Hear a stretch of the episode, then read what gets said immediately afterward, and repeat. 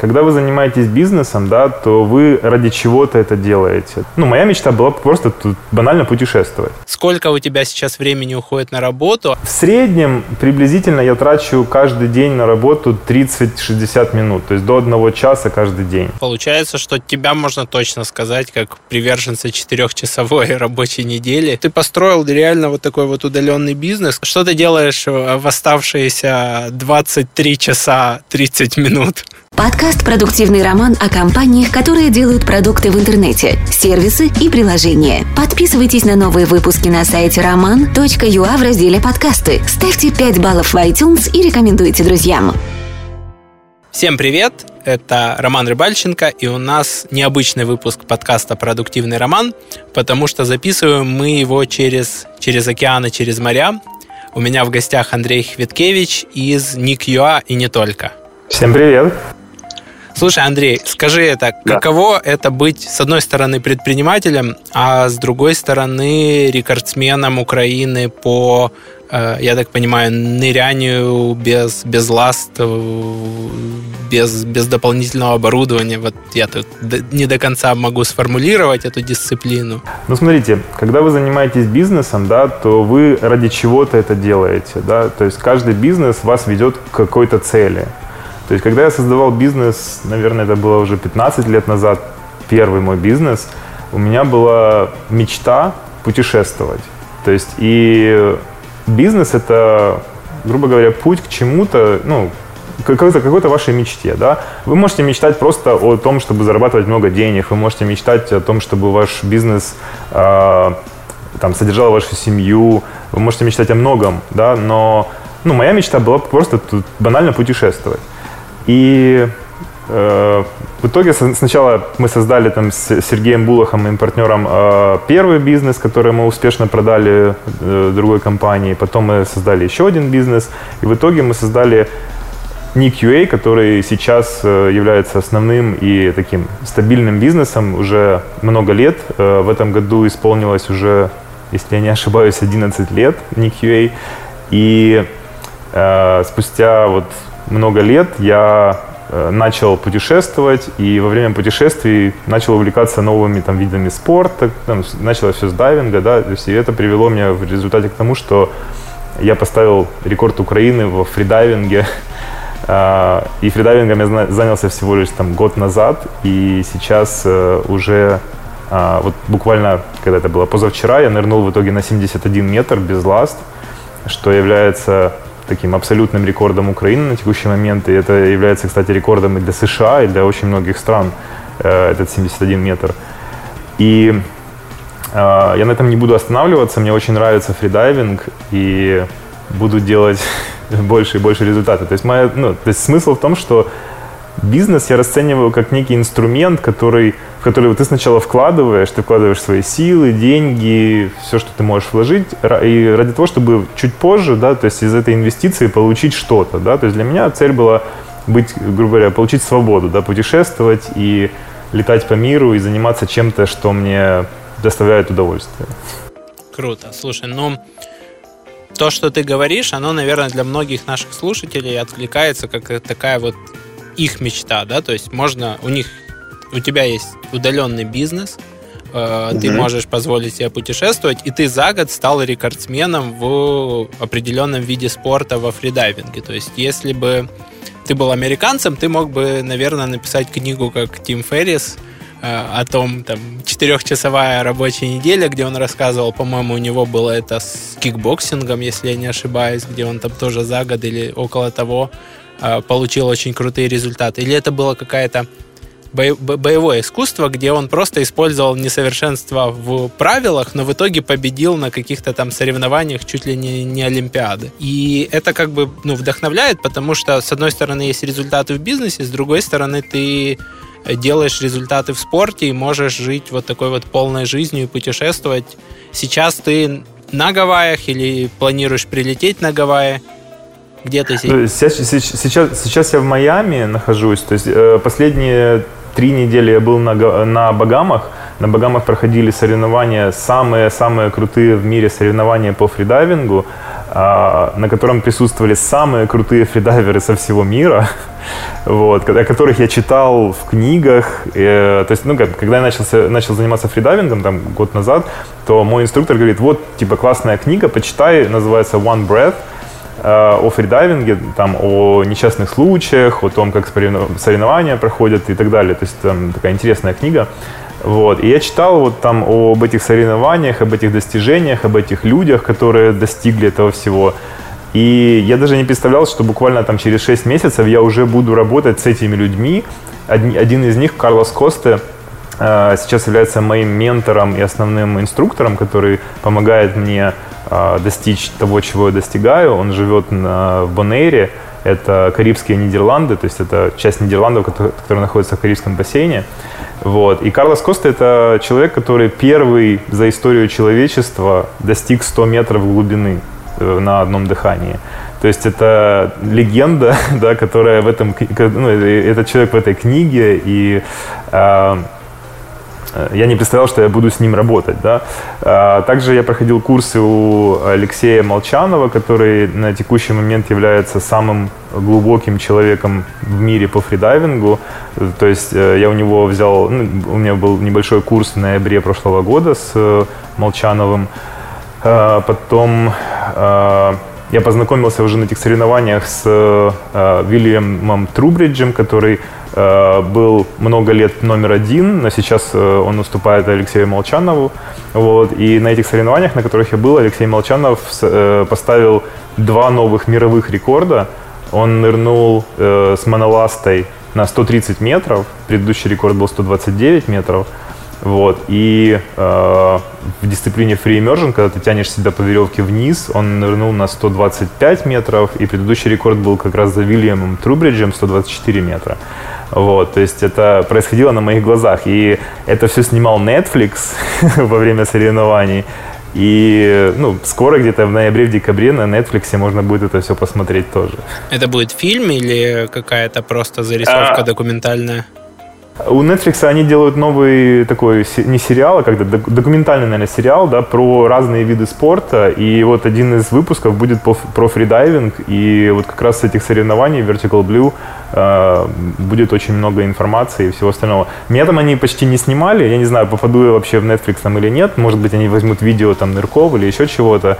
Я помню, они как бы, ну, там, делали всякие виды, где, э, ну, там, общие виды где, скорее всего, меня будет видно, но интервью они брали в основном из самых-самых крутых в мире, поэтому вряд ли именно я там буду сильно присутствовать. Но э, сам факт, да, то есть э, Netflix снимает документальный э, фильм там, о, о фридайвинге, о этих достижениях. И, кстати, фридайвинг может стать олимпийским видом спорта, и в, во Франции в 2024 году будут э, Олимпийские игры летние.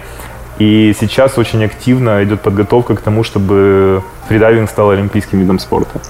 Круто. Звучит круто. Link Bro.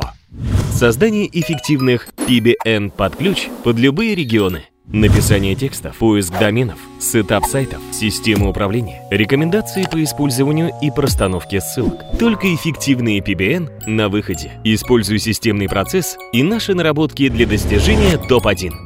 Оставляй заявку на linkbro.net. Давай поговорим о, о той части, которая касается бизнеса, то есть какие у тебя бизнесы сейчас, которые тебе позволяют вот так вот тренироваться, заниматься спортом, работать на другом конце океана, работать удаленно. Какими проектами ты сейчас занимаешься?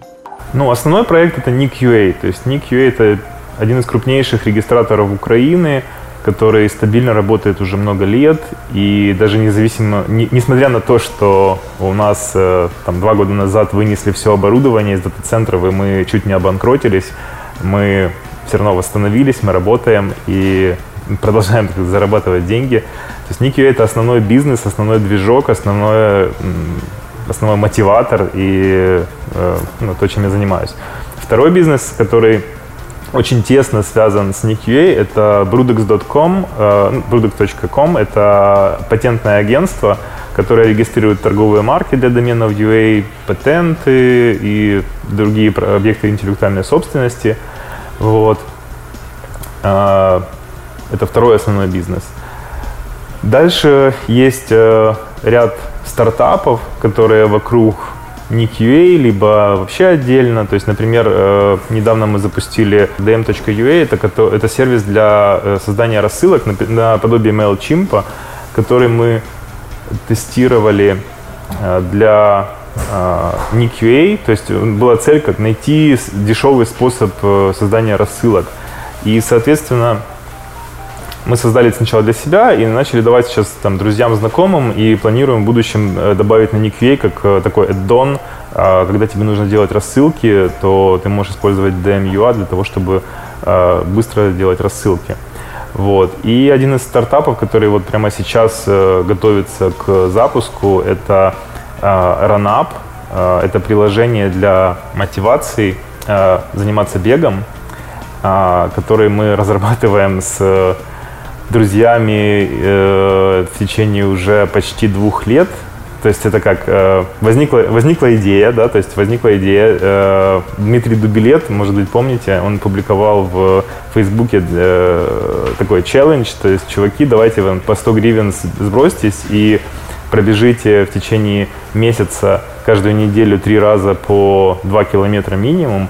И если вы добежите, да, то есть если вы отчитаете, что вы добежали, то э, ваши 100 гривен вернутся вам обратно. Если нет, то ваши 100 гривен будут разделены между теми, кто пробежал.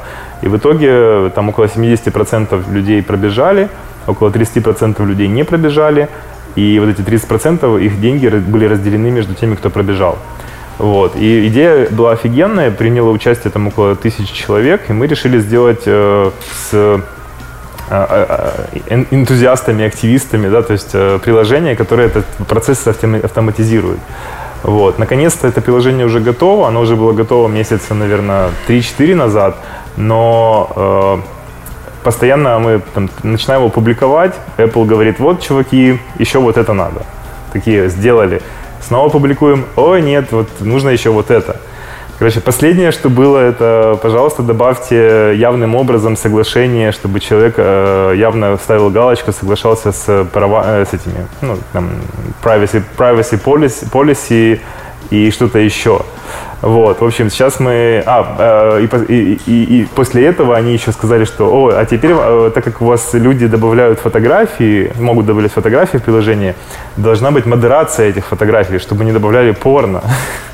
Вот мы, теперь добавляем модерацию в приложение. В общем, надеюсь, что после этой модерации все-таки оно будет опубликовано, и представим уже это приложение, и можно будет автоматически создавать, или как автоматически, э, вот ту, ту, ту, та идея, которая была, э, делалась вручную в Facebook-группе, она будет э, делаться теперь как бы автоматически в приложении, и каждый человек сможет создать свой челлендж, то есть можно будет создать, например, челлендж просто для своих друзей, для знакомых, э, там, бегать, например,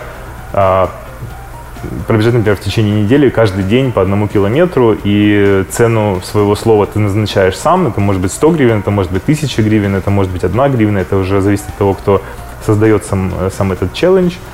И э, он может пригласить просто своих друзей через Facebook, через откуда угодно, и, соответственно, люди бегают, и либо между собой только делят этот вот э, успех, да, либо это может быть состязание на тысячу человек, на две тысячи человек, на миллион человек.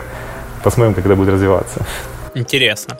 Не зря мы сегодня записываемся в студии Радио Спорт в таком вот оперативном режиме.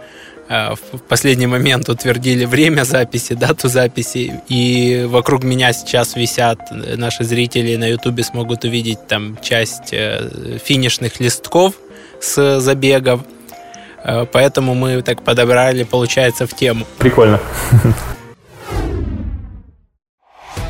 Абсолютно неважно, какая идея заложена в ваш сайт. Продаете вы туфли, голуби, кроссовки-палатки или доспехи для котиков? Ведете travel-блог про элитный отдых в Кирилловке или про пятизвездочные отели Сомали? Либо вы просто ведете блог про то, как легко набрать 15 килограммов за месяц. Хостик — это хостинг для любых идей.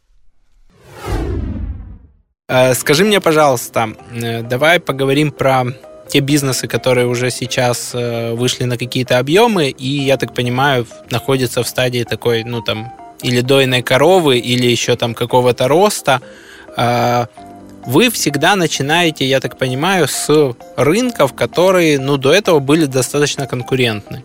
Да, то есть, если мы говорим про регистрацию доменов, про хостинговый рынок, про регистрацию торговых марок, там всегда было очень-очень много поставщиков. То есть, ну, если говорить эм, про голубой океан или кровавый океан, это ближе к кровавому. Угу. Что помогает вам на вот таком вот рынке, где было множество игроков и есть, э, и где там ставки в контексте огромные, зарегистрируй домен, что вам помогает на таких рынках захватывать свою долю? Ну, э, самый-самый первый бизнес, который мы создавали, это было еще в 2001, по-моему, или 2002 году, это был Host.com.ua, который был чисто хостером, и мы Э, к Host.com добавляли регистрацию доменов. И 2001-2002 год это было, был еще не насыщенный рынок. И да, мы много чего изучали, мы запускали какие-то там интересные акции, которые потом все конкуренты копировали. Вот. И Host.com мы продали. Э, после продажи Host.com у нас было условие именно хостингом не заниматься в течение трех лет. И там через год где-то мы думаем, блин, чем же заняться? И Э, мы пробовали всякие там дизайн-студию создавали, инвестировали в дизайн-студию, мы инвестировали там в разные стартапы. Ничего толком не работало. В итоге, когда мы уже потратили почти все деньги с тех денег, которые мы получили за продажу первого бизнеса, осталось буквально там тысяча-две тысячи долларов э, от, от того объема, который был. Все остальное мы инвестировали просто в разные проекты, пробовали запустить что-то новое. А мы такие, ну что, хостингом заниматься нельзя, давай заниматься регистрацией доменов. И да, на тот момент это уже был рынок уже насыщенный, потому что уже покупались, продавались компании, уже инвестиции были в этом всем, и э, были там крупные компании, такие как Имена, UA, HostPro и так далее. Вот. Э, нам нужно было выйти с какой-то идеей, которая заинтересовала бы людей. И, ну, так как мы, в принципе, рынок понимали, мы понимали, какие есть проблемы на рынке, что людям нужно. Вот, в результате мы придумали доменное имя, это был ник Kyiv.ua. Э, этот домен я себе зарегистрировал, не знаю, там еще давно, у меня просто лежал. Вот, и думаю, о, прикольный домен. Вот. А, хотя нет, история была другая. Э, я написал чуваку, у которого этот домен был, э, ник Kyiv.ua, говорю, там, можно там я тебя куплю его там за какие-то деньги. И он мне, по-моему, просто даже подарил. То есть вот, ну, было как-то очень просто с доменом ник Kyiv.ua. И заодно параллельно я подал на торговую марку ник э, для того, чтобы получить домен UA чуть позже. Вот, то есть это была название, идея названия вот такая, почему ник, потому что в любой стране если ты, наби... ну, если, допустим, тебе нужен домен US или домен .ru или домен там by Беларуси, если ты наберешь nick. этот домен, nick.by, например, то ты всегда попадешь на регистратора страны. И в Украине этот э, домен был, э, в Украине домен этот был свободный, свободный. И это офигенное название, и я думаю, так, нам надо срочно этот, этот домен получить, потому что это так, один из маркетинговых таких шагов, потому что э, ну, там, иностранные особенно клиенты, они будут просто набирать nick.ua и попадать на основного регистратора страны, потому что это ну, принято так в мире. Кстати, некоторые люди считают, что мы каким-то образом связаны с компанией nick.ru, потому что ну, похожее название, но мы никак не связаны. Да, они нас когда-то хотели купить, э, вот, но это история там 5-6-летней давности, и она не состоялась, эта история, но э, мы никак не связаны с компанией Nick.ru, никак не связаны с компанией NickBuy, NickUS, NickEU и так далее и тому подобное. То есть это все эти компании э, совершенно разные компании в каждой стране. Вот. Но идея уже с названием прикольная, да, то есть такой маркетинговый шаг. Следующая идея была в том, чтобы как бы вот людей получить к нам. И на тот момент, когда мы запускали ник Киев.ua, очень многие домены в Украине регистрировались бесплатно, абсолютно бесплатно. Но люди за это платили. То есть они платили компании имена, компании, э, э, ну, там, другим регистраторам, да, которые были на тот момент. И мы такие, ну а почему бы нам не автоматизировать этот процесс не, и не дать то, что бесплатно, бесплатно людям? Ты имеешь в виду, говоря... в первую очередь, домены org.ua, да, и, и Kyiv.ua, по-моему, были в какое-то был, время? Был, э, org.ua, э, Kyiv.ua, Net.ua, DP.ua, Lviv.ua. Очень много региональных доменов были бесплатные, очень много доменов было бесплатно. Там нужно было, вот. если я не ошибаюсь, то отправить просто специально сформулированное письмо, робот на него отвечал, ты там дальше заходил на какую-то страницу, подтверждал, что ты есть ты, и потом получал письмо, что э, запись о домене добавлена. Ну, грубо говоря, да, у, каждого, у каждой зоны были немножко свои там правила, подтверждения, условия. Например, э, домен Lviv.ua, он проверял, чтобы у тебя name-сервера были корректно настроены, а, чтобы все было отлично и там идеально. Домен net.ua мало того, что требовал, чтобы сервера имен были настроены э, корректно, нужно было еще в сервер имен вставить e-mail, на который придет подтверждение. Э, что как бы не знающий человек даже не, не сможет это сделать, да. Там Киев, а там просто нужно было подтвердить, э, ну там, э, ответив на email с определенной строкой, да. То есть в, каждой, в каждом домене были какие-то там свои условия, и там умные пользователи, которые там админы и так далее, они без проблем регистрировали для себя эти домены бесплатно и столько, сколько нужно. А люди, которые просто себе бизнес создавали, им нужен был сайт, они ну, обращались к компаниям-регистраторам или э, каким-то админам, которые для них это регистрировали. В результате мы запустили сервис, который полностью автоматически, без участия людей, это делал совершенно быстро и бесплатно. И да, мы получили определенную аудиторию сразу же, буквально за счет того, что люди увидели, что они могут спокойно регистрировать домены, не парясь какими-то там, не разбираясь в правилах доменов, там еще чем-то, да, то есть они начали просто к нам приходить. Следующий шаг был э, э, это, ну, у нас сервис, кстати, был запущен без службы поддержки вообще, то есть и на тот момент, и э, не, ну, по e-mail, конечно, мы отвечали, но вот по телефону не было службы поддержки изначально. Вот, и это, уже, это было сделано для того, чтобы минимизировать расходы, чтобы, ну, фактически были только два вот учредителя, я и Сергей, которые создавали предыдущий бизнес, и мы были самой поддержкой в тот момент. Потом мы поняли, что все-таки люди хотят звонить нам, хотят спрашивать чего-то, и мы такие, как минимизировать э, количество звонков, потому что мы, нас всего двое, и мы создаем этот бизнес с нуля. Мы запустили линию э, 0900, в которой там стоимость минуты разговора была там, 3 гривны или что-то такое. И мы сказали, да, вот есть поддержка по телефону, но вам нужно платить за то, чтобы общаться с техподдержкой. Потому что, ну, либо напишите просто e-mail, и мы по e-mail вам бесплатно ответим. В итоге мы приучили людей писать e-mail. Звонили не так много людей. И дальше мы развивались, развивались. Мы находили а, мы запустили э, первую систему скидок, э, как, лояльную систему лояльности в Украине, которая ни у кого никогда не было. А, накопительные системы скидок, э, тарифы тогда у нас были Silver, Gold, Platinum, насколько я помню. И мы начали, грубо говоря, там, договариваться с партнерами, у которых э, потенциально наша же аудитория, и предлагали э, сразу какую-то э, скидку, например, тариф Gold или тариф Platinum или тариф там Silver э, сразу сходу, э, то есть человеку не нужно было накапливать эту накопительную скидку. И, соответственно, мы начали получать людей, которые к нам приходили, сразу получали более выгодный тариф. Ну, это тариф для доменов com.ua, для, для тех, которые были платные уже на тот момент, для com.net.org доменов, вот. И людям это нравилось, и, естественно, они э, пользовались э, нашими услугами. Вот. И таким образом начала аудитория расти, расти, расти. Ник стал более и более популярный. И, кстати, на тот момент у нас был сервис единственный автоматизированный, потому что наши конкуренты по-прежнему по старинке еще многие э, заявки вручную пропихивали. То есть они получали заявку, получали деньги, потом человек вручную отправлял эту заявку там, администратору домена com.ua или UA или там Kyiv.ua и вручную подтверждал. Что было плохо, потому что это занимало там 3 часа, 5 часов, 10 часов, иногда сутки, и людям это не нравилось. А у нас был единственный первый сервис, у которого было все автоматизировано полностью. Вот. И таким образом мы начали потихоньку расти, расти, э, получили домен UA, э, создали новый дизайн сайта, и потом поняли, что мы уже побольше и побольше, и запустили обычную техподдержку уже по обычному номеру телефона, наняли людей для этого, и дальше развивались потихоньку, потихоньку, и превратились уже в большую компанию, которая заняла второе место на рынке спустя полтора года. Приблизительно так.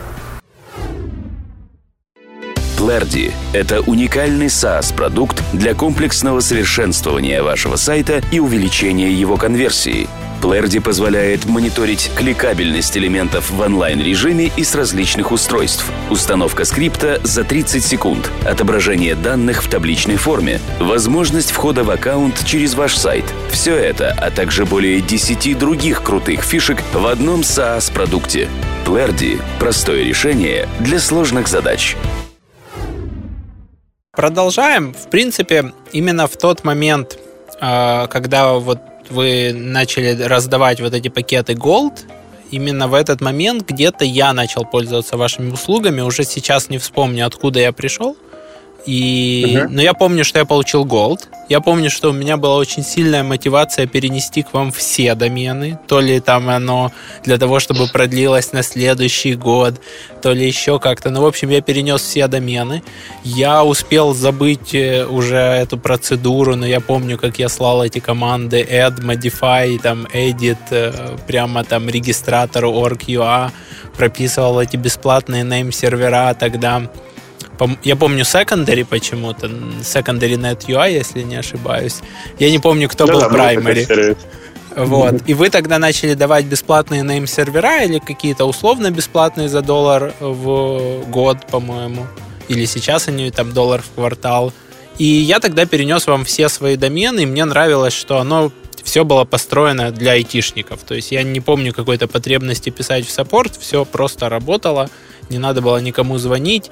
Если ты находил интересный домен среди ночи, то ты тут же его среди ночи регистрировал, а не ждал, пока там заявка придет, потом кто-то ее рассмотрит, перешлет, подтвердит и так далее. Скажи, э, ну вот получается, что вы начинали с айтишников, потом расширялись.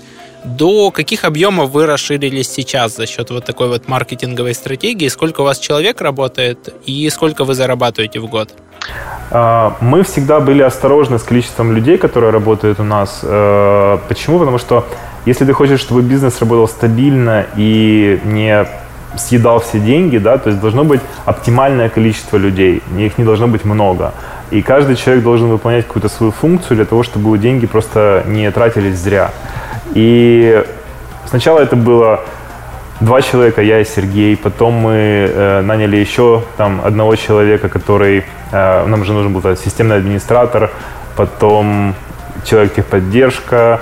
И постепенно-постепенно по одному-двум э, людям, наверное, там полгода в год, и мы таким образом доросли до 15 человек, которая вот команда на текущий момент это 15 человек, стабильное количество, которое плюс-минус один-два человека иногда бывает, ну то есть там приходит кто-то новый, кто-то остается, кто-то уходит, но вот основной коллектив, основная команда это 15 человек достаточно стабильно.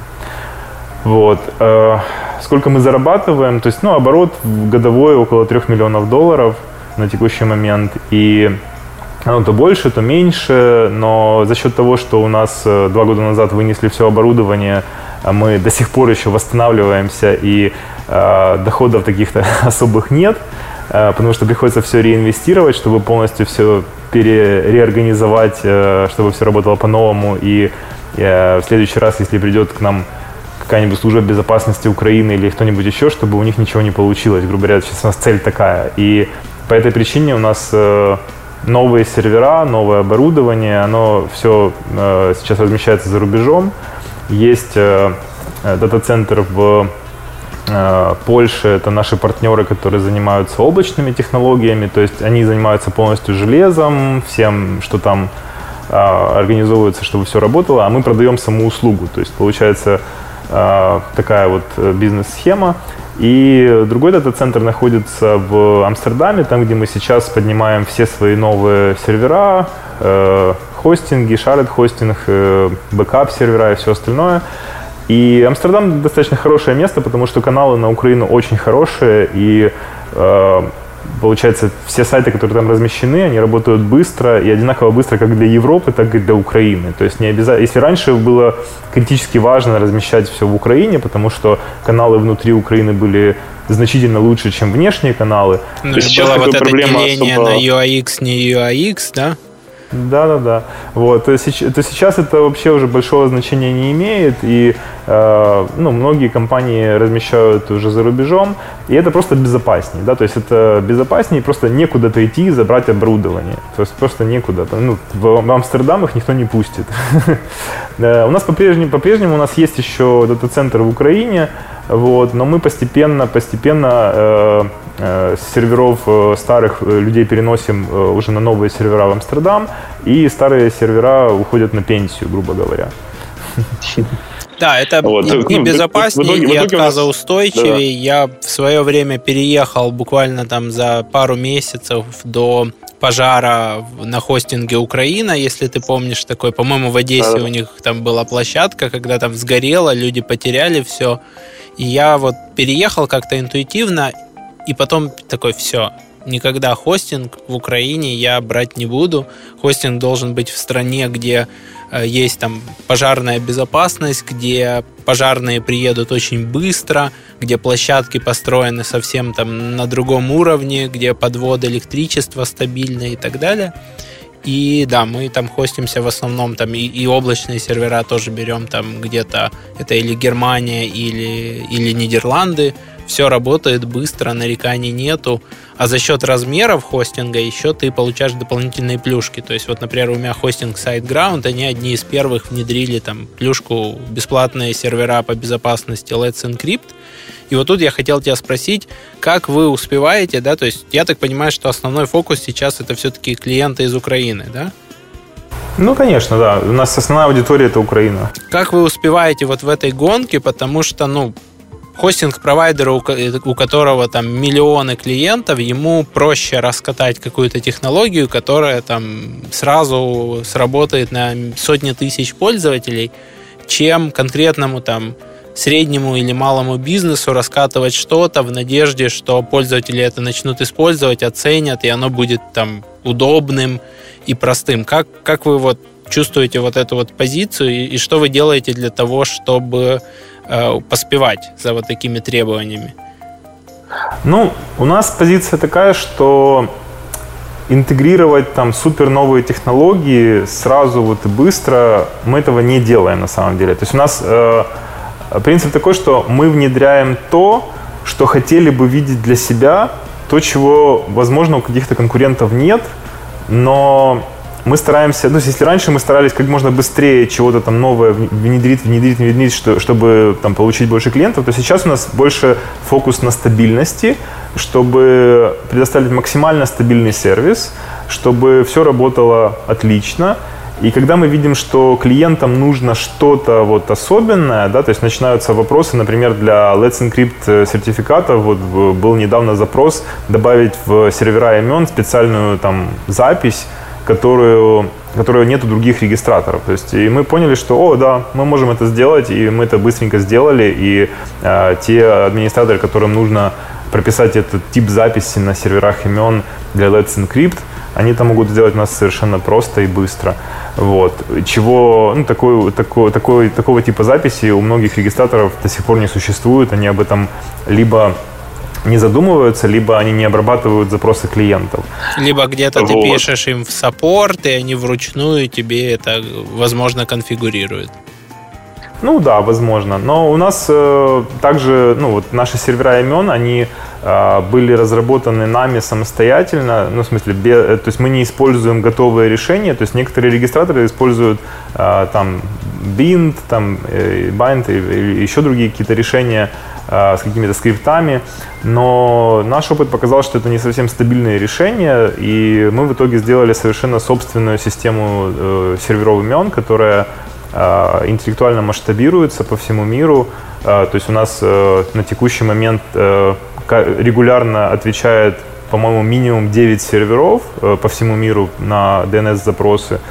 И в случае каких-то атак мы достаточно быстро расширяем до любого количества серверов. То есть если вдруг это идет amplification атак э, на DNS сервера, то мы можем и 100 серверов поднять, и 200 серверов, сколько угодно. То есть там главное трафик просто обработать, потому что DNS невозможно практически защитить от э, DDoS атак. То есть, э, если, если допустим, э, идет, идут запросы на веб-сайты какие-то там странные, там еще можно каким-то образом отфильтровать DDoS трафик. Если это идут запросы на DNS, это типа атаки amplification атака, то там просто тупо идет, растет, растет трафик, который нужно просто обработать. То есть там нет возможности его отсечь. Если ты начнешь его отсекать, то ты будешь отсекать реальные запросы, и у тебя домены клиентов перестанут работать. Да, реальных пользователей, ботов и так далее. Вот, поэтому мы построили такую систему, которую, которая умеет работать с э, маленькими серверами. То есть, ну, грубо говоря, мы можем взять 20 э, серверов на Амазоне, у которых будет, э, там, которые стоят 5 долларов в месяц, да, и каждый из этих серверов будет отвечать на запросы. То есть, как бы, и таким образом у нас масштабируемость, она очень гибкая, и при необходимости мы можем понять любое количество серверов у любого провайдера. Круто. Облачного. Круто.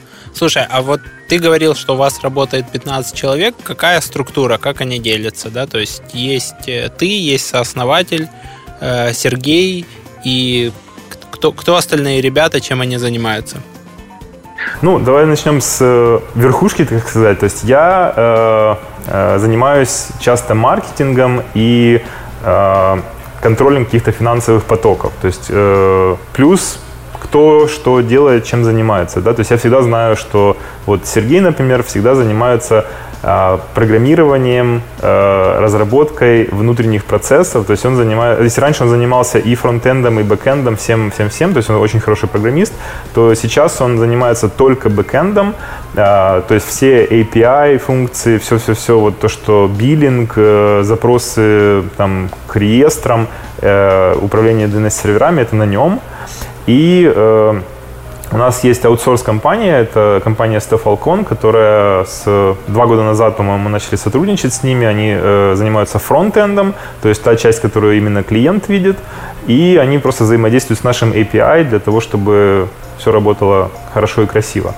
Вот. Затем у нас э, такая достаточно большая часть людей это, это техподдержка, это самая затратная часть, наверное, то есть это около 5 или 6 человек э, на техподдержке находятся.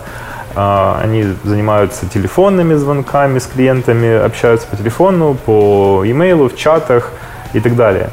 Вот. И опять же, для экономии средств мы, э, наша поддержка работает с 8 утра до 8 вечера и э, с 9 утра до 6 часов вечера в выходные и праздничные дни.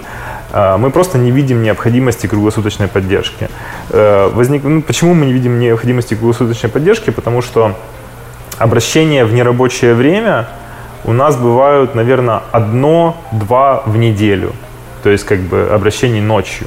И поэтому ну, у нас просто нет необходимости э, вот, реагировать быстро на э, одно-два обращения в неделю. То есть, может быть, это звучит не очень хорошо, некоторые клиенты скажут, вот, а там у ваших конкурентов есть круглосуточная поддержка. Ну, да, у них есть, просто у них немножко другой бизнес. У многих наших конкурентов, у них есть свой собственный дата-центр, где сидят дежурные дата-центра, и они отвечают ночью на запросы клиентов по доменным именам, например. И чаще всего они отвечают, что Э, там, мы, то, мы толком не знаем, что именно там произошло, вам утром ответят. Да? То есть ну, просто, просто людям приятно, что кто-то ночью отвечает. Да? Но э, это очень важно, когда вы хостите сервера чьи-то. Да? То есть если сервер чей-то полетел, да, то есть там, да, это очень важно. Мы эту услугу не предоставляем, поэтому мы не видим такой необходимости. Затем э, кстати, с прошлого месяца мой брат Дмитрий Хвиткевич, он теперь директор компании NQA, потому что я много путешествую, а Э, директорская подпись там, и там другие моменты очень важны иногда в Украине. Поэтому Дима, он, он раньше был с, э, начальником техподдержки, то есть он полностью занимался техподдержкой, а сейчас он полностью теперь занимается всеми директорскими функциями в компании и э, управляет компанией в мое отсутствие и так далее. То есть он полноценный директор. Затем есть э, бухгалтерия, это э, Прямо сейчас у нас э, два человека в бухгалтерии, но мы ищем еще двух людей, э, то есть должно быть четыре человека, то есть так получилось, что там кто-то ушел в декрет, кто-то там еще там просто уволился, бывают такие ситуации тоже, да, и мы сейчас двух новых людей ищем в бухгалтерию. Вот. Э, дальше системные администраторы, э, обычно это два человека, иногда больше, иногда меньше, но стабильные два человека. Вот. И э, маркетинг и пиар еще два человека. Интересно. Вот. Получается, что у вас бухгалтерия практически, ну вот ты говоришь, должно быть 4 человека, она практически сравнима с количеством саппорта. То есть общаться с государством ты должен столько же, сколько с огромным количеством клиентов. Ну, здесь проблема в первичной документации. То есть у нас практически все делается автоматически. Если это физлица, то бухгалтерия почти с физлицами не общается. То есть, ну, разве что э, финансовые вопросы, например, потерялся платеж или там, э, например, у нас был, была вот недавно ситуация, оплатили через PayPal на какой-то аккаунт, который вообще нам не, э, не принадлежит. То есть вот они там разбирались, там, что, что вообще клиент сделал, куда он отправил деньги, да. Э, то есть это идет через э, бухгалтерию. Вот, то есть бухгалтерия обрабатывает, то есть два человека там идет, э, которые конкретно общаются с клиентами, это тоже как бы относятся к техподдержке, но только по финансовым вопросам. И э, два бухгалтера, которые, один главный бухгалтер, другой помощник, которые занимаются именно там конкретно всеми документами, бумажками и так далее и тому подобное. А, ну еще два юриста у нас есть также. Слушай, а вы уже автоматизировали? Есть такой проект в частно, который стал там, появился в свое время у ребят из Эва, который позволяет с помощью электронно-цифровой подписи подписывать акты выполненных работ. До этого был только папка 24 от э, Приватбанка и, и там Димы Дубилета. А сейчас появился в частном. Мы вот всех клиентов стараемся на него переучить. Э, авто... Пробуете ли вы в этом направлении уменьшить нагрузку на бухгалтерию, на акты? Э, да, то есть мы сначала... У нас, кстати, есть еще одна компания, которую я забыл сказать. Это компания Service Online. Это такая родительская компания, которая появилась много-много лет назад, э, еще до компании NickUA. А, это регистратор и администратор доменных имен который работает только с оптовыми клиентами, только с регистраторами. То есть многие регистраторы являются нашими клиентами у компании Service Online. И у компании Service Online мы перв, впервые попробовали, запустили э, подпись всех актов там, э, через папку 24. Вот, все работало отлично, хорошо, и потом мы начали папку 24 использовать э, для NIQA, для клиентов тоже. Вот. Сейчас это называется paperless.com.ua, который папка 24. И ну, мы остаемся, ну, используем на paperless.com.ua.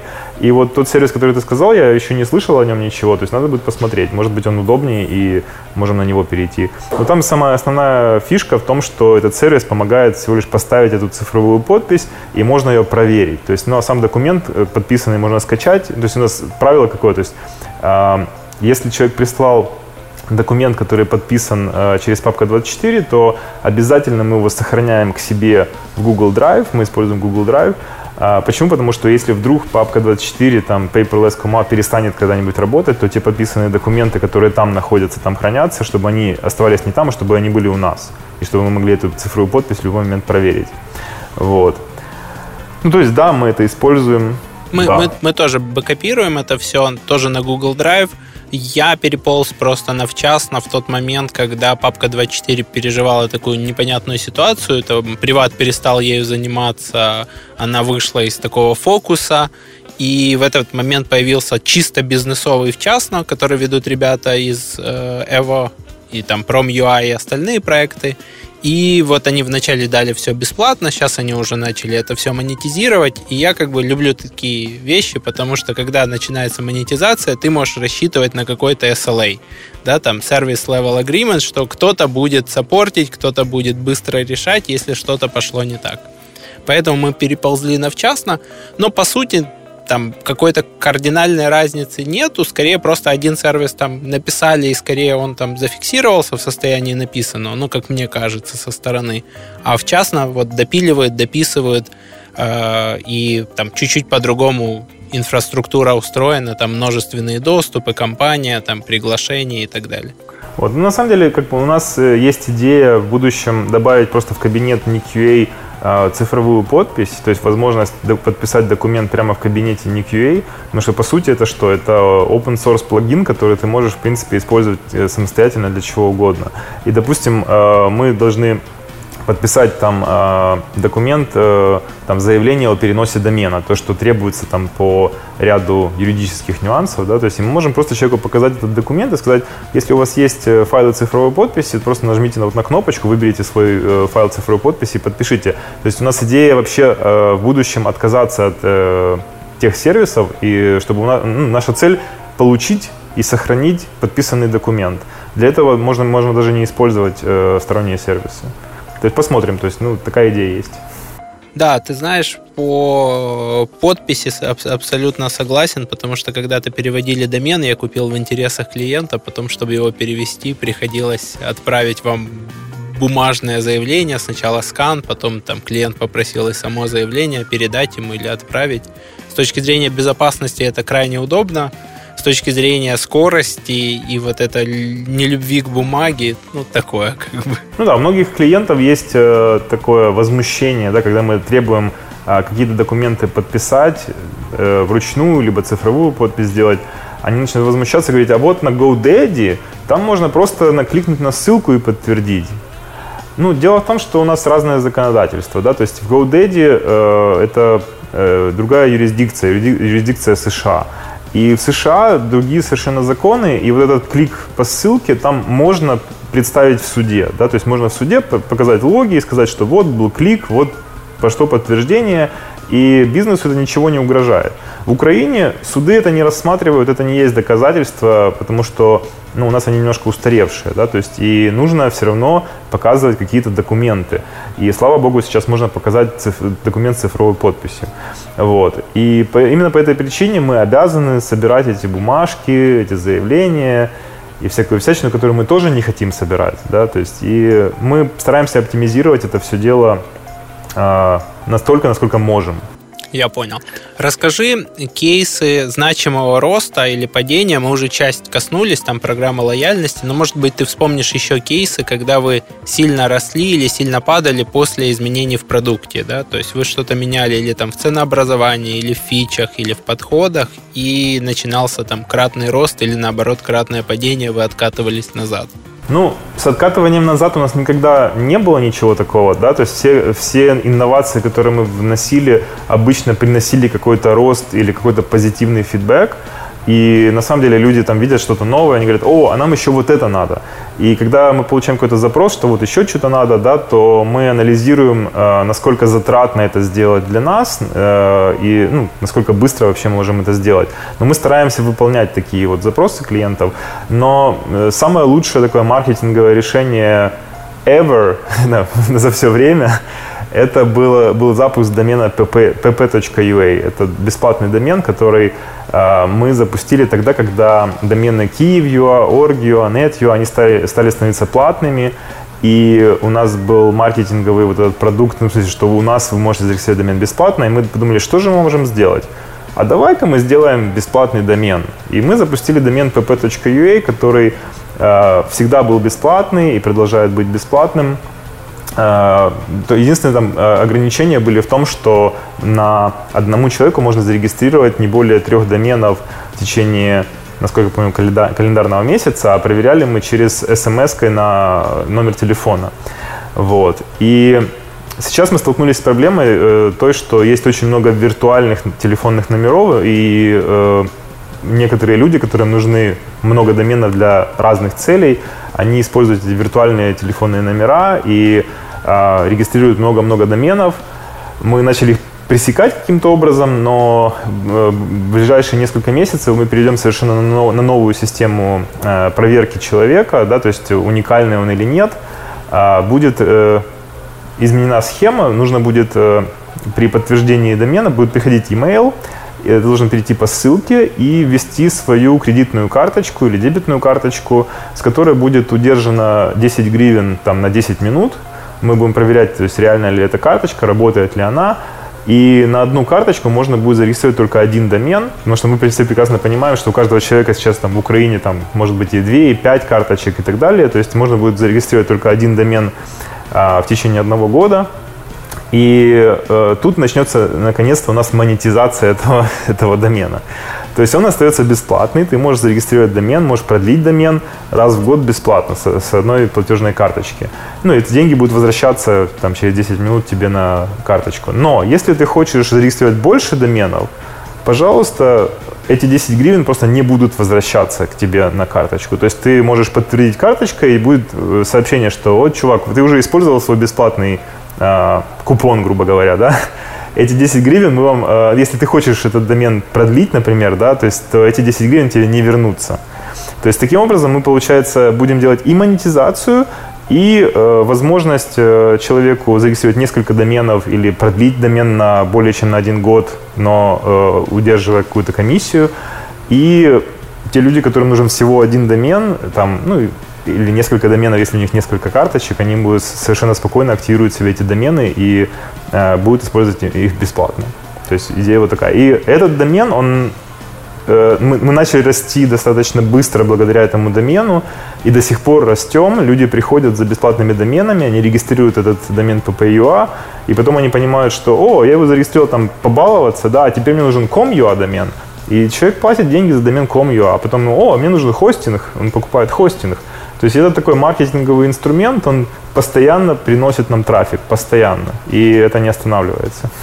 Интересно, интересная такая модель. Получается, что вы много, много раз начинали с таких вот early adopters, да, то есть Ник Юа начинался вот с тех людей, которые там часть айтишников попереносили Любят. все домены, э, часть или там бесплатно, часть людей, которые не могли зарегистрировать сами, но хотели бесплатно, вот такие вот ранние э, любители каких-то хаков, скажем это так, и, а да. А потом эти люди, я так понимаю, взрослеют и начинают приносить вам деньги. А тем более, если вы сделаете вот этот вариант с карточками, то у вас будет, вы можете сразу предлагать сохранить эту карточку, и человеку там при покупке не надо будет даже снова ее вбивать. Я, например, да. у вас продлеваю домены, у меня там сохранены карточки, я просто там галки поставил, оплатить, и, и, и не надо там даже ничего забивать, практически как Amazon в этом плане. Да, э, это была идея, это, мы к ней стремились очень давно, то есть, ну, чтобы на NQA были сохранены карточки, потому что это удобно для человека, но мы тут тоже столкнулись с проблемой интересной.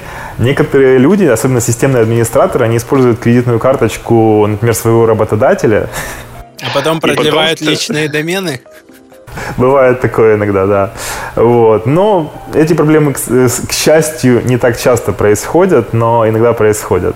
Вот. Или некоторые клиенты, у них там автоматическое продление включено, они об этом якобы не знают, потом это автоматическое продление сработало, и они, ой, а я не хотел продлевать. Ну, такие тоже бывают ситуации, но, к, к счастью, это не так много. То есть, ну, это все решаем. Ну да, да. При этом у вас еще начисляются баллы, бонусы, и э, я чаще всего там клиенту выставляю полный счет, да, там, если там кому-то надо продлить домен, и он не перевел его на себя, а потом эти баллы бонусы используют для продления уже своих доменов, поэтому тут тоже да. такой вариант. Скажи, э, если поделить, вот там есть Ник.ua есть доменная часть, есть хостинговая часть, э, есть часть торговых марок. Какие это там доли бизнеса? Что из этого там реально самое большое, а что является просто там дополняющим возможностью продать своей аудитории еще какие-то услуги? Ну, основным фокусом у нас с самого начала развития бизнеса были доменные имена, потому что, э, как ты помнишь, мы продали компанию хостинговую, мы три года не имели права заниматься хостингом. И хостинг мы добавили на NickUA там, спустя три года после того, как мы запустили э, доменную часть. И э, хостинг всегда был второстепенным бизнесом, э, который приносит доход, который тоже достаточно э, большая часть бизнеса, то есть около 30-40% бизнеса, но основная часть это все равно домены. Сопутствующие услуги, это как SSL-сертификаты, облачные сервера, это около там, 10%, да, то есть меньше. Торговые марки это вообще практически отдельный бизнес. Э, там каждый месяц есть клиенты, но э, сопоставлять количество невозможно, потому что торговые марки регистрируют десятки клиентов, да, а домены регистрируют э, сотни, иногда тысячи новых клиентов. Да. То есть, поэтому сопоставить количество сложно. Но торговые марки иногда приносят достаточно большой доход, потому что там другие цены, другие, другие нюансы. Плюс компания Brudex еще является часто э, посредником в сделках покупки и продажи доменов, и иногда наша комиссия там может составлять несколько тысяч долларов, потому что сама операция может быть, допустим, ну, там, купля-продажа домена может быть там 100 тысяч долларов, например, да, и мы получаем э, комиссию, например, 10%. Вот. И, но мы гарантируем, что покупатель получит и домен, и торговую марку, и все пройдет гладко, и так далее, и тому подобное. Такой как наподобие escrow сервиса. Mm-hmm. Да. И, и это 100 тысяч долларов, это вот э, реальная цена, по которой покупают домены, торговую марку в Украине, или это в основном там проекты на Запад, домены .com?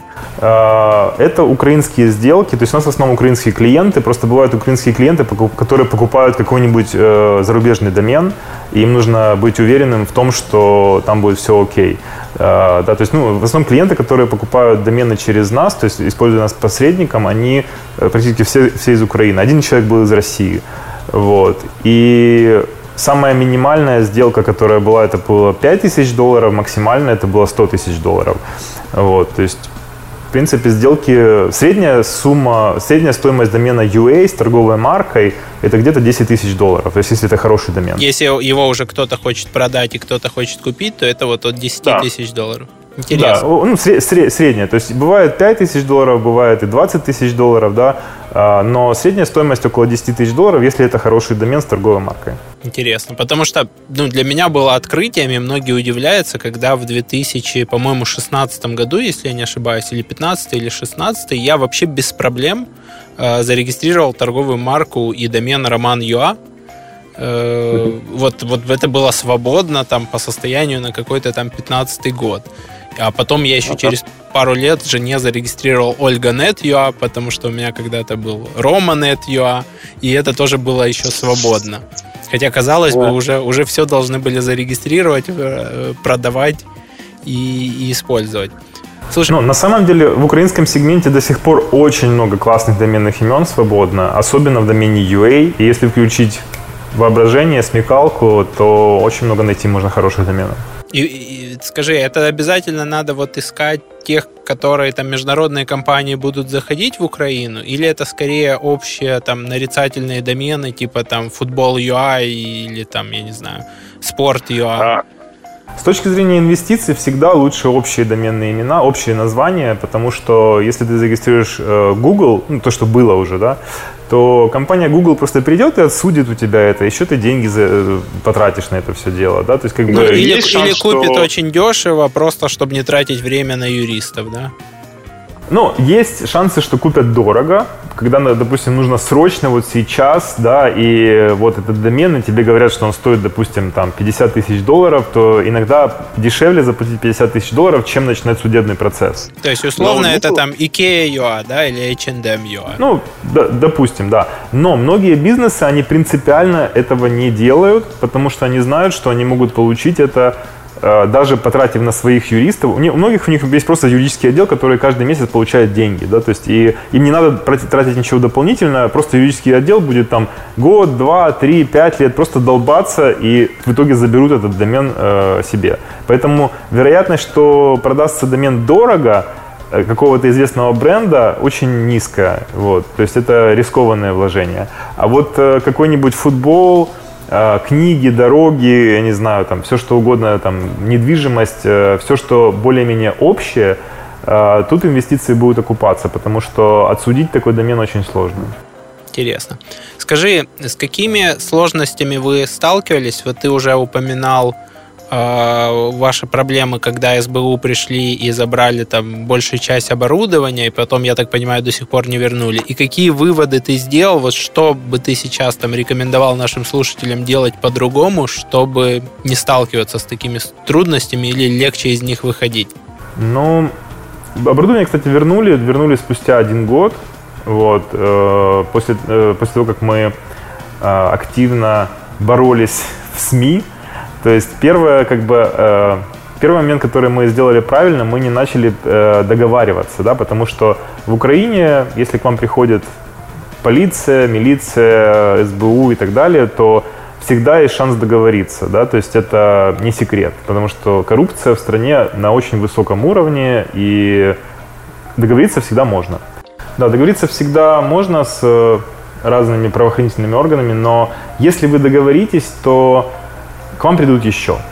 Или к вашим конкурентам, или, ну, в общем, короче, к вам будет приходить, потому что вы начинаете э, в их глазах э, быть доильной коровой, да, то есть как бы, да. Соответственно, мы это понимали, да, то есть и мы просто пошли в СМИ, да, то есть и СМИ это было самое лучшее решение, оно было э, хорошее и для нас, и для всего э, рынка э, хостеров э, это было очень хорошее решение. В итоге нам и коллеги помогли, и э, в результате мы добились того, что СБУшники теперь думают, идти ли вообще к хостинг-провайдеру или к регистратору доменных имен или не идти. Потому что, как правило, то есть к самому провайдеру претензий нет, претензий к клиентам и ну, поговорить, официально предоставить какие-то документы, чтобы мы предоставили официально какие-то данные о каком-нибудь правонарушителе, это проще, чем что-то изымать. Да? То есть даже если просто подумать, что изъять сервера из дата-центра, это нужно привести машину, людей, которые это все погрузят, перевезут и так далее и тому подобное. Да? Ты же не знаешь, кто там еще хостится и сколько у них юристов, да, которые начнут просто, что вы у компании X, которой мы оказываем услуги, забрали сервер, на котором находились только мы или там не находилось то, что вы искали. Ну да, ну в результате вот когда у нас забрали эти сервера, то есть они потушили э, много государственных сайтов, которые у нас хостились. А, у нас также э, хостился и сейчас хостится пятый канал президента, да. Хорошо, что они его не потушили, потому что они бы себе сделали, наверное, хуже. вот. Просто он, он, он был просто в другом э, дата-центре, они не знали, где э, еще оборудование у нас находится. Вот. Ну, в общем, ситуация была такая, очень серьезная, но, в общем, Самое главное, то есть не нарушайте законы, не, не нужно договариваться, идите по законным путям, идите в СМИ, рассказывайте о том, что происходит, и таким образом боритесь э, за свои права. То есть я думаю, что это самый правильный способ. Круто, круто. Молодцы, что отбились. Хорошо, что вы э, продолжили после этого существовать, потому что очень многие бизнесы вот от таких вот проверок просто закрываются или теряют самый там такой такую скорость роста, которая не позволяет им уже потом легко восстановиться. Ну, и, кстати, кстати, можно сказать, что все доменные имена у нас работали, что у нас тоже спасло, потому что у нас система распределенная поддержки доменных имен, и даже если все выключить в Украине, оно все равно будет работать. То есть, как бы, тут такой хороший момент. И пострадал только хостинг, и, и 90%, то есть не 100%, 90%, 10% работало. И этот хостинг, который не работал, мы восстановили спустя 20-30 дней, то есть ну, люди, в принципе, понимали, что происходит, потому что мы были в СМИ, и поэтому претензий к нам тоже было не так уж много, потому что, ну, это не наша была вина, по сути. Ну, 23 дней, конечно, больно, да, для клиентов. Вы, вы как-то да. работали потом с оттоком или, ну, или там были бэкапы? Как, как вы с этим справлялись в тот момент? Ну, э, там проблема была в том, что у нас забрали сервера вместе с бэкап-серверами, да, то есть и у некоторых, некоторые клиенты говорили, что вот, э, это ж нужно иметь ум, чтобы держать бэкап-сервера в Украине, а не где-нибудь за рубежом. Просто никто не понимает объемов и не понимает, что все держат бэкап-сервера где-то там же, где и э, основные сервера, потому что перелить огромные терабайты данных э, ваших сайтов куда-нибудь за рубеж, это нужен канал.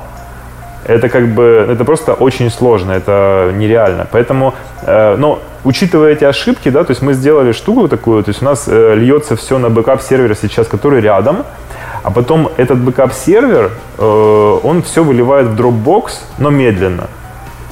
Вот, у нас и у нас, получается, есть сейчас весь бэкап, у нас коммерческий Dropbox э, с Unlimited Storage, и мы туда выливаем абсолютно все бэкапы, и даже если у нас заберут сейчас бэкап сервера, то у нас все в Dropbox есть. И при этом оно еще и версионно в Dropbox, насколько? Да, оно еще версионно, да, и у нас, кстати, вот это тоже спасает, потому что когда бэкап перетерся какой-нибудь клиента, мы смотрим, э, ну, а клиент просит, а, дайте мне там трехмесячной давности бэкап. Мы смотрим в Dropbox, а у нас есть, да, и три месяца назад, и пять месяцев назад, то есть мы скачиваем тот, э, ту версию, которая ему надо, и по сути мы не тратим дополнительные ресурсы на это. Интересно. С одной стороны, это хрупко, потому что вы могли не успеть залить что-то последнее, а с другой стороны, это не так хрупко, потому что за счет чужой инфраструктуры вы можете поднять вообще очень старое, что на большинстве хостингов ты бы никогда и не поднял бы. То есть обычно... Ну, это, ну, это на самом деле это вообще не хрупко, потому что э, свежий бэкап всегда есть здесь, на этом сервере, да. И э, бэкап, который на Dropbox, он идет туда значительно позже, то есть там через спустя несколько дней, но он остается там, грубо говоря, навсегда, да, то есть как бы, ну, гарантированно там остается. Поэтому, ну, схема очень хорошая. Ну, и вероятность того, что у нас из Амстердама сейчас вынесут э, этот бэкап-сервер, ну, отсутствует. Ну да, да. В Амстердаме, даже если кто-то накурится из местной службы безопасности, он просто пойдет домой спать. Да. Давай перейдем к нашей части интервью, которая связана с личным. Обычно в этот момент, между этим переходом, я спрашиваю о подарке для наших слушателей. Если бы ты сидел рядом со мной, я бы тебе вручил travel адаптер. А, ну, мы как-нибудь придумаем, там, может быть, пришлем тебе его. Да, я могу тебе адрес сбросить. Да, да, я могу прям с Амазона его отправить, чтобы там максимально быстро было. А... Ну вот по, по поводу подарков для клиентов, правильно? Для слушателей? Да, да. Для зрителей. Помнишь, ты к нам пришел по коду приглашения, получил пакет Gold, который действовали на тот момент, да? Да, да. То есть сейчас, сейчас мы э, в твоей рассылке, насколько я понимаю, мы э, сделаем специальный код приглашения для всех, по которому вы можете перейти, зарегистрироваться. Это такой реферальный код и получить сразу накопительную 20% скидку на NIQA. И с этого момента, как вы зарегистрировались, у вас сразу же будет 20% любые услуги, которые вы покупаете на NQA, будут с 20% скидкой. То есть сразу они получают максимальную скидку, да, то есть вот на которую да. люди накапливают там месяцами, годами, просто регистрируются по... На Роман Юа будет специальная ссылка, промокод, они регистрируются и сразу становятся самыми VIP-клиентами с точки зрения скидки. Да, сразу получаете самый лучший тариф на NQA. Круто. Круто. Мы оставим это все будет на Роман Юа с детальными инструкциями. Расскажи о том, как ты переключаешься э, между там, работой и отдыхом, насколько у тебя сейчас расслабленный, не расслабленный ритм, потому что ну, со стороны ты погружаешься, ты дави, э, пади-инструктор, Uh, у тебя там есть стартап по, по бегу. Я слышал, что ты тоже занимался ретритами, ездил на ретриты, занимаешься медитацией. Сколько у тебя сейчас времени уходит на работу, а сколько на вот такое, знаешь, как бы там, назовем это процесс созерцания или там наблюдения за жизнью. И понятно, что ты можешь думать о чем-то, все равно занимаясь спортом. Ну, вот как, как у тебя эти границы проходят? Ну, в среднем приблизительно я трачу каждый день на работу 30-60 минут, то есть до одного часа каждый день. Круто. Э, то есть я, э, как я контролирую э, работу компании, у нас мы используем Telegram Messenger для общения внутри компании, и есть правило, чтобы любой чат, который используют сотрудники, он должен быть со мной. То есть нельзя общаться peer-to-peer, то есть нельзя общаться, допустим, администратору со службой техподдержки напрямую. Обязательно должен быть групповой чат, например, он называется э, там э, техподдержка плюс администраторы, например, да, то есть там находится пять человек, и среди которых нахожусь обязательно я. И я всегда вижу, о чем люди общаются, да, то есть даже там на каких-то чатах у меня может быть э, отключен, отключены уведомления, да, и в любой момент я могу посмотреть, о, там, за сегодня чуваки сделали то-то, то-то, то-то, о, офигенно круто, вот за это даже можно премию назначить, да, то есть я просто просматриваю приблизительно, что люди делали. Если они хотят, чтобы я обратил внимание на какое-то конкретное сообщение, они делают mention, и мне э, конкретно Telegram показывает, что здесь есть mention, ты должен это посмотреть. Вот. И когда они друг другу что-то пишут, они тоже меншины используют, когда это им нужно конкретное внимание какого-то человека. Поэтому э, ну, у нас практически стоит запрет на, на общение внутри э, Телеграма э, peer-to-peer. То есть э, благодаря этому я вижу, чем занимаются люди. А, то есть таким образом контролировать достаточно просто. И ну, сейчас э, все используют мессенджеры, практически никто не использует телефоны. Да? То есть как бы если раньше телефоны использовали голосовые очень много, то сейчас это мессенджеры, все меньше и меньше e-mail, чат-боты. У нас, кстати, есть несколько чат-ботов, которые позволяют контролировать качество обслуживания и так далее и тому подобное. Например, один из чат-ботов, он э, присылает в Telegram нам э, каждый раз, когда человек оставляет отзыв после закрытия тикета техподдержки, он э, присылает, э, и человек оставил отзыв какой-то, он присылает в Telegram, что вот такой-то человек оставил такой-то отзыв, сразу пишет хорошо-плохо, и можно еще посмотреть там, зайти в систему поддержки, там общие статистику, э, как у нас идет техподдержка. И я могу сказать, что вот за неделю, за прошедшую, э, было 10 положительных отзывов и один негативный отзыв. То есть и негативный не критичный, то есть там э, ну, есть над чем работать, но он не очень критичный. Вот, то есть я могу сказать, что у нас техподдержка работает очень хорошо, и также у нас есть несколько телеграм-каналов, которые э, ну, и для клиентов существуют, и внутри для сотрудников. Один из каналов — это обучение техподдержки, как правильно отвечать на запросы клиентов. То есть каждый день у нас есть такой там tips, да, то есть мы берем какой-нибудь э, запрос, например, в котором человек оставил негативный отзыв, разбираем его, и в этом э, телеграм-канале мы пишем, что вот, вот такой был ответ, да, а нужно было ответить вот так, и тогда было бы все хорошо. Вот, и каждый день у нас один, э, одна такая подсказка идет для сотрудников, они читают, понимают или не понимают, задают вопросы позже. Мы делаем раз э, где-то в две недели Skype э, call, э, в котором иногда голосом обсуждаем какие-то моменты, которые э, по техподдержке, либо по работе компании, либо по маркетингу. Вот. И таким образом и идет и обучение, и взаимодействие с друг другом. И благодаря тому, что все идет через э, чаты постоянно в онлайне, то у нас нет проблемы с удаленными сотрудниками, которые у нас тоже есть. То есть и удаленные сотрудники всегда тоже в курсе того, что происходит и так далее. Круто. Слушай, а получается, что тебя можно точно сказать как приверженца четырехчасовой рабочей недели, если взять по полчаса там на, на 5-7 дней, то вот как раз тебе и 4, 4 часа получается. А ну, не возникает ли это при этом тех, такая технологическая перегрузка в том, что люди вынуждены читать то, что и не касается их, да, то есть там два специалиста между собой что-то обсуждают, а это читают все присутствующие в этом чате. Uh, у нас разные чаты, разные группы для разных сотрудников. То есть, например, uh, чат, в котором мы обсуждаем платежи, там находится только там два бухгалтера, два директора. Все, то есть там больше никто не нужен. Да? Uh, чат техподдержки а, который именно вот такой сугубо технический, там только сотрудник техподдержки и администраторы, да, то есть они обсуждают там только свое внутри. Причем администраторы подключаются только тогда, когда меншин им сделали, они, у них там все в мьюте стоит, они не смотрят на эти уведомления. А когда их заменшили, они такие, о, да, надо посмотреть, что там происходит, да. Вот, есть, есть чат э, э, техподдержка плюс пиар там, где э, пиар-отдел и э, техподдержка обсуждают какие-то свои общие вопросы. То есть, и, ну, вот, э, это не один чат. То есть, у нас есть, конечно, один чат, в котором абсолютно все сотрудники есть, но там мы больше там поздравляем друг друга там, с днем рождения, какие-то общие анонсы делаем, там, например, Skype-колл будет завтра, всем быть, да, вот, и так далее. То есть, э, еще есть общий чат, в котором все пишут, э, когда человек пришел на работу, то есть или он в онлайне, если он удаленно работает, или э, когда он, когда он уходит куда-нибудь там не знаю, например, юрист уезжает в Укрпатент, он пишет, уехал, уехал в Укрпатент. Таким образом, все сотрудники компании видят приблизительно, кто находится сейчас в онлайне, кто уходит, кто приходит.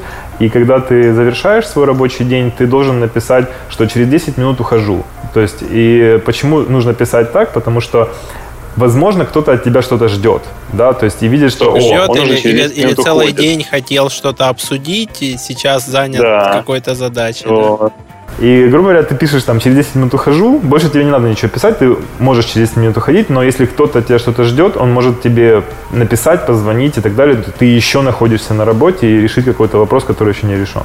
То есть есть еще такой общий чат, в котором просто вот уведомление о том, кто пришел, ушел, и так далее. Интересно. Мы используем Slack. У нас есть общий чат General, у нас есть чат Random, где они условно его называют общение у кулера.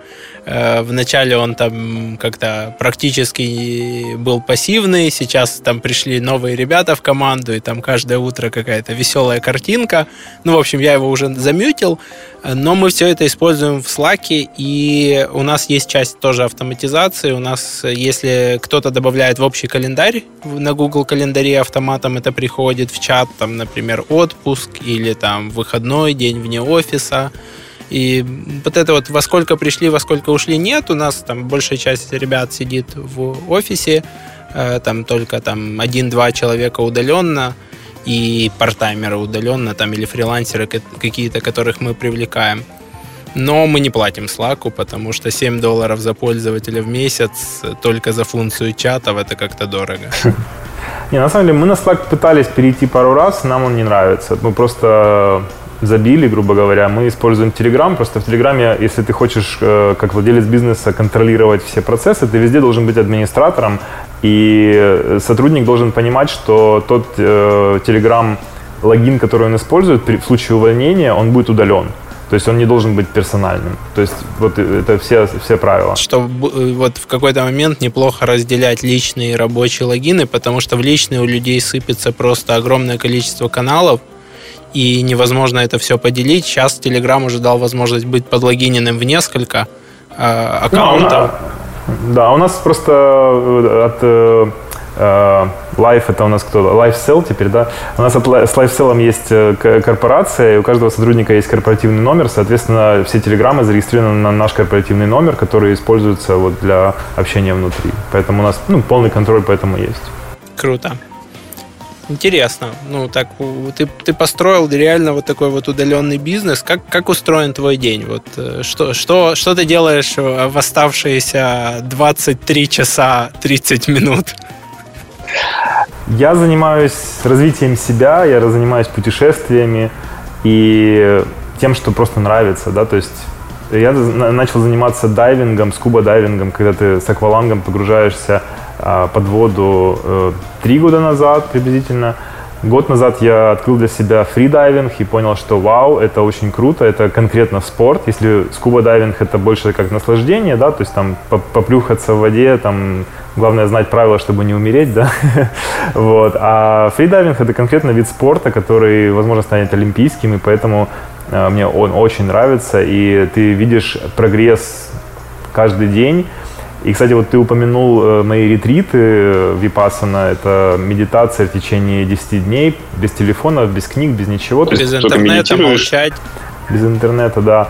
Этот, эти ретриты мне очень помогли фри, для фри, развития себя как фридайвера, потому что я знаю, что такое медитация, и многие люди не знают, что такое медитация, даже если они медитируют. Вот. И во фридайвинге я использую медитацию до, во время и после э, фридайвинга. И именно благодаря этому я могу достигать более высоких результатов. И я уже создал программу обучения медитации для фридайвинга, которую вот буду э, преподавать, преподавать на Бали в следующем месяце. Это будет э, мастер-класс в течение одного дня, э, который будет в рамках э, Deep Week Bali. Это неделя обучения фридайвингу. То есть один из дней это будет мой мастер-класс о том, как медитировать для фридайвинга. Круто. Да, это очень похожие активности, я считаю, потому что для того, чтобы долго в темноту уходить под воду там без э, акваланга, нужно все расслабить, уменьшить потребление всего, а мозг сколько там, процентов 40, наверное, от всей энергии потребляет в, в таком обычном режиме.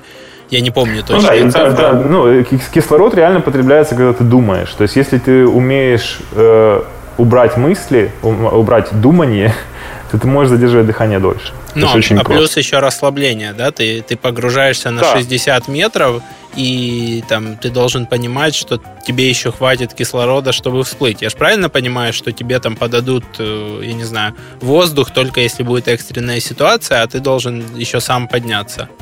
Или, или тебе уже на 60 во, дают во, во, во фридайвинге а, есть большое, да, есть большое заблуждение. Во фридайвинге никто никогда воздух никому не подает. Это опасно для жизни. То есть, если ты погружаешься на задержке дыхания, то ты должен использовать только задержку дыхания. Если вдруг тебе кто-то даст воздух под водой, во время всплытия, да, то есть, например, у тебя там вот критично, да, ты на, на 20 метрах хочешь срочно подышать, ты, и, и ты на задержке дыхания, то вдохнув эти, э, этот воздух на 20 метрах и поплыв наверх, у тебя легкие взорвутся, потому что воздух увеличивается каждые 10 метров в два раза. Да, то есть, э, когда ты э, плывешь вверх. А когда у тебя задержка дыхания, то у тебя воздух сжимается, сжимается, сжимается. И когда идешь наверх, он, он увеличивается, увеличивается, увеличивается. И э, остается тот же размер. А если ты вдохнешь воздух на 20, там, на 30 метрах сжатый, то по пути наверх он станет больше, больше, больше, и ты получишь декомпрессионную болезнь в виде разрыва легких, либо еще более сложной ситуации. Поэтому э, во фридайвинге ты ну, единственный риск, который есть, ты можешь потерять сознание по дороге вверх, потому что ну, на глубине обычно никто не теряет сознание. Вот. И если это происходит, то есть для этого дайверы, которые занимаются безопасностью твоей э, на, на соревнованиях и даже на тренировках э, на 20, на 30 метрах, на 10 метрах тебя встречают, в зависимости от того, как глубоко ты ныряешь, и просто следят за тобой, как ты поднимаешься наверх. Если вдруг ты отключаешься, то тебя просто берут вот так вот за голову, поднимают наверх, дальше э, это, похлопывают по щеке и дуют на лицо. Когда у тебя лицо понимает, что вокруг не... Когда мозг понимает, что вокруг лица не вода, а воздух, ты начинаешь дышать. Это такой рефлекс человека, который э, защищает твои дыхательные пути от того, чтобы водой не надышаться. Очень интересно, очень, очень круто. Спасибо большое тебе за то, что выделил время э, с другого конца океана. И мы там спрашивали, планируешь ли ты в Украину. В Украину, я так понимаю, ты в ближайшее время не планируешь. У тебя есть куча интересных целей по, по миру, да? Да, я постоянно путешествую. Возможно, я приеду в Украину где-то в октябре-ноябре, я еще точно не знаю, но то, в том случае, если я буду на соревнованиях, которые будут проходить недалеко от Украины. Там просто будет не очень сложно приехать в Украину, посетить Украину и поехать дальше. Вот. А специально, как бы, ну, я не вижу смысла сейчас ехать в Украину. Интересно. Ну, я, я помню твое интервью в апреле 17-го. Если мне будет интересно в Украине, я буду находиться в Украине. Такой заголовок. Я, я так понимаю, что сейчас там тебе интересно, и я тебя, в принципе, понимаю. Если ты так все автоматизировал, и у тебя новое хобби, спорт, и, и оно помогает тебе двигаться дальше, то почему нет? Ну, да, в чем-то ты прав. Молодец. Я очень тебе благодарен за эту беседу. Молодец, что побил рекорд. Будем следить за тобой, чтобы ты бил новые рекорды в бизнесе, в спорте. Э, жил полной жизнью. Ну, у тебя все это получается, поэтому просто продолжай. Спасибо okay, тебе большое. Спасибо. Тебе тоже спасибо большое за приглашение и рад был ответить на все вопросы. Да, получилось интересно так. Мне понравилось. Все, пока. Пока-пока. Подкаст «Продуктивный роман» о компаниях, которые делают продукты в интернете, сервисы и приложения. Подписывайтесь на новые выпуски на сайте roman.ua в разделе «Подкасты». Ставьте 5 баллов в iTunes и рекомендуйте друзьям.